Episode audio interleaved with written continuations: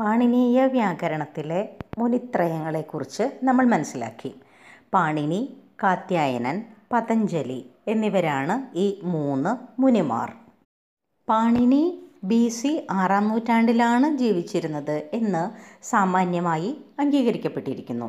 അതുപോലെ തന്നെ വാർത്തികകാരനായ കാത്യായനനാകട്ടെ B C നാലാം നൂറ്റാണ്ടിലാണ് ജീവിച്ചിരുന്നത് എന്നും സാമാന്യമായി അംഗീകരിക്കപ്പെട്ടിരിക്കുന്നു.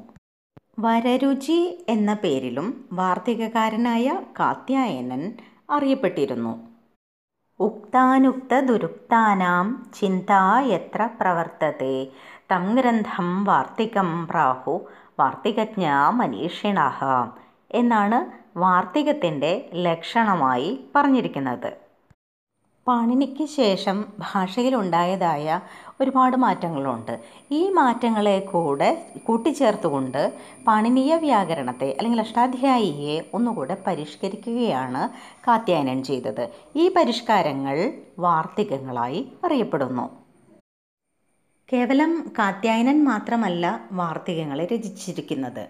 അനേകം വാർത്തികാരന്മാരുണ്ടായിരുന്നു. ഭാരദ്വാജൻ സുനാഗൻ ക്രോഷ്ട വ്യാഘ്രഭൂതി വൈയാഘ്രപദ്യൻ ഇങ്ങനെ അനേകം വാർത്തികകാരന്മാരുണ്ടായിരുന്നു എന്നാൽ ഏറ്റവുമധികം പ്രചാരവും പ്രാധാന്യവും ലഭിച്ചത് കാത്യായനന്റെ വാർത്തികങ്ങൾക്കായിരുന്നു കതസ്യ ഗോത്രാപത്യം പുമാൻ കാത്യ തസ്യ അപത്യം യുവ കാത്യായന മേധാജിത്ത് പുനർവസു ശ്രുതധരൻ എന്നീ പേരുകളിലും അദ്ദേഹം അറിയപ്പെട്ടതായി പലരും പറയുന്നുണ്ട്.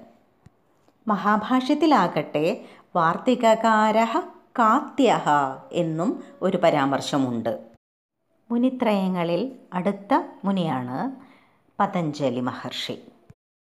അദ്ദേഹത്തിന്റെ കൃതിയാണ് മഹാഭാഷ്യം.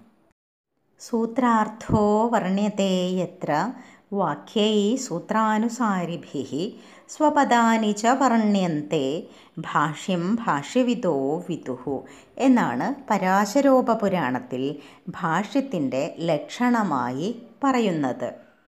പാണിനീയ സൂത്രങ്ങൾക്കും വാർത്തികങ്ങൾക്കും അതിവിസ്തൃതമായ വ്യാഖ്യാനം പതഞ്ജലി നൽകി. പതഞ്ജലി ക്രിസ്തുവിന് മുൻപ് രണ്ടാം നൂറ്റാണ്ടിലാണ് ജീവിച്ചിരുന്നത് എന്ന് കരുതപ്പെടുന്നു. ശിവന്റെ അലങ്കാരമായ ശേഷനാഗത്തിന്റെ അവതാരമാണ് പതഞ്ജലി മഹർഷി എന്ന് പറയുന്നവരുണ്ട്. സന്ധ്യാവന്ദനം ചെയ്തുകൊണ്ടിരുന്ന ഒരു മുനിയുടെ കൈകളിലേക്ക് ഒരു സർപ്പശിശു വന്നു പതിച്ചു. സന്താനങ്ങളില്ലാതിരുന്ന ആ മുനിയാകട്ടെ ഈ സർപ്പശിശുവിനെ തന്റെ സ്വന്തം മകനായി കണ്ട് പരിപാലിച്ചു.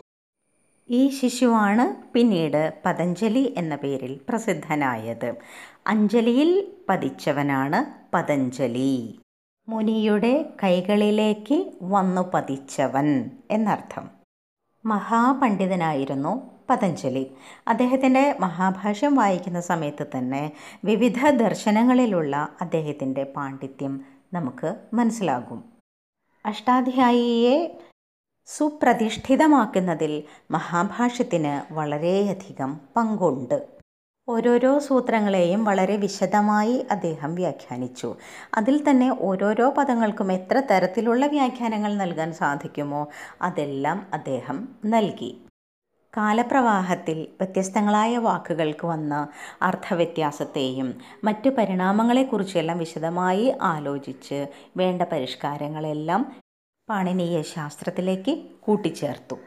വാർത്തികകാരൻ പറഞ്ഞ ആശയങ്ങളെയും പതഞ്ജലി കൂലങ്കഷമായി ചിന്തിച്ച് വേണ്ടതിനെ സ്വീകരിക്കുകയും ആവശ്യമില്ലാത്ത അംശങ്ങൾ ഇതിങ്ങനെയല്ല എന്ന് പറഞ്ഞുകൊണ്ട് മാറ്റിക്കളയുകയും ചെയ്തിട്ടുണ്ട്.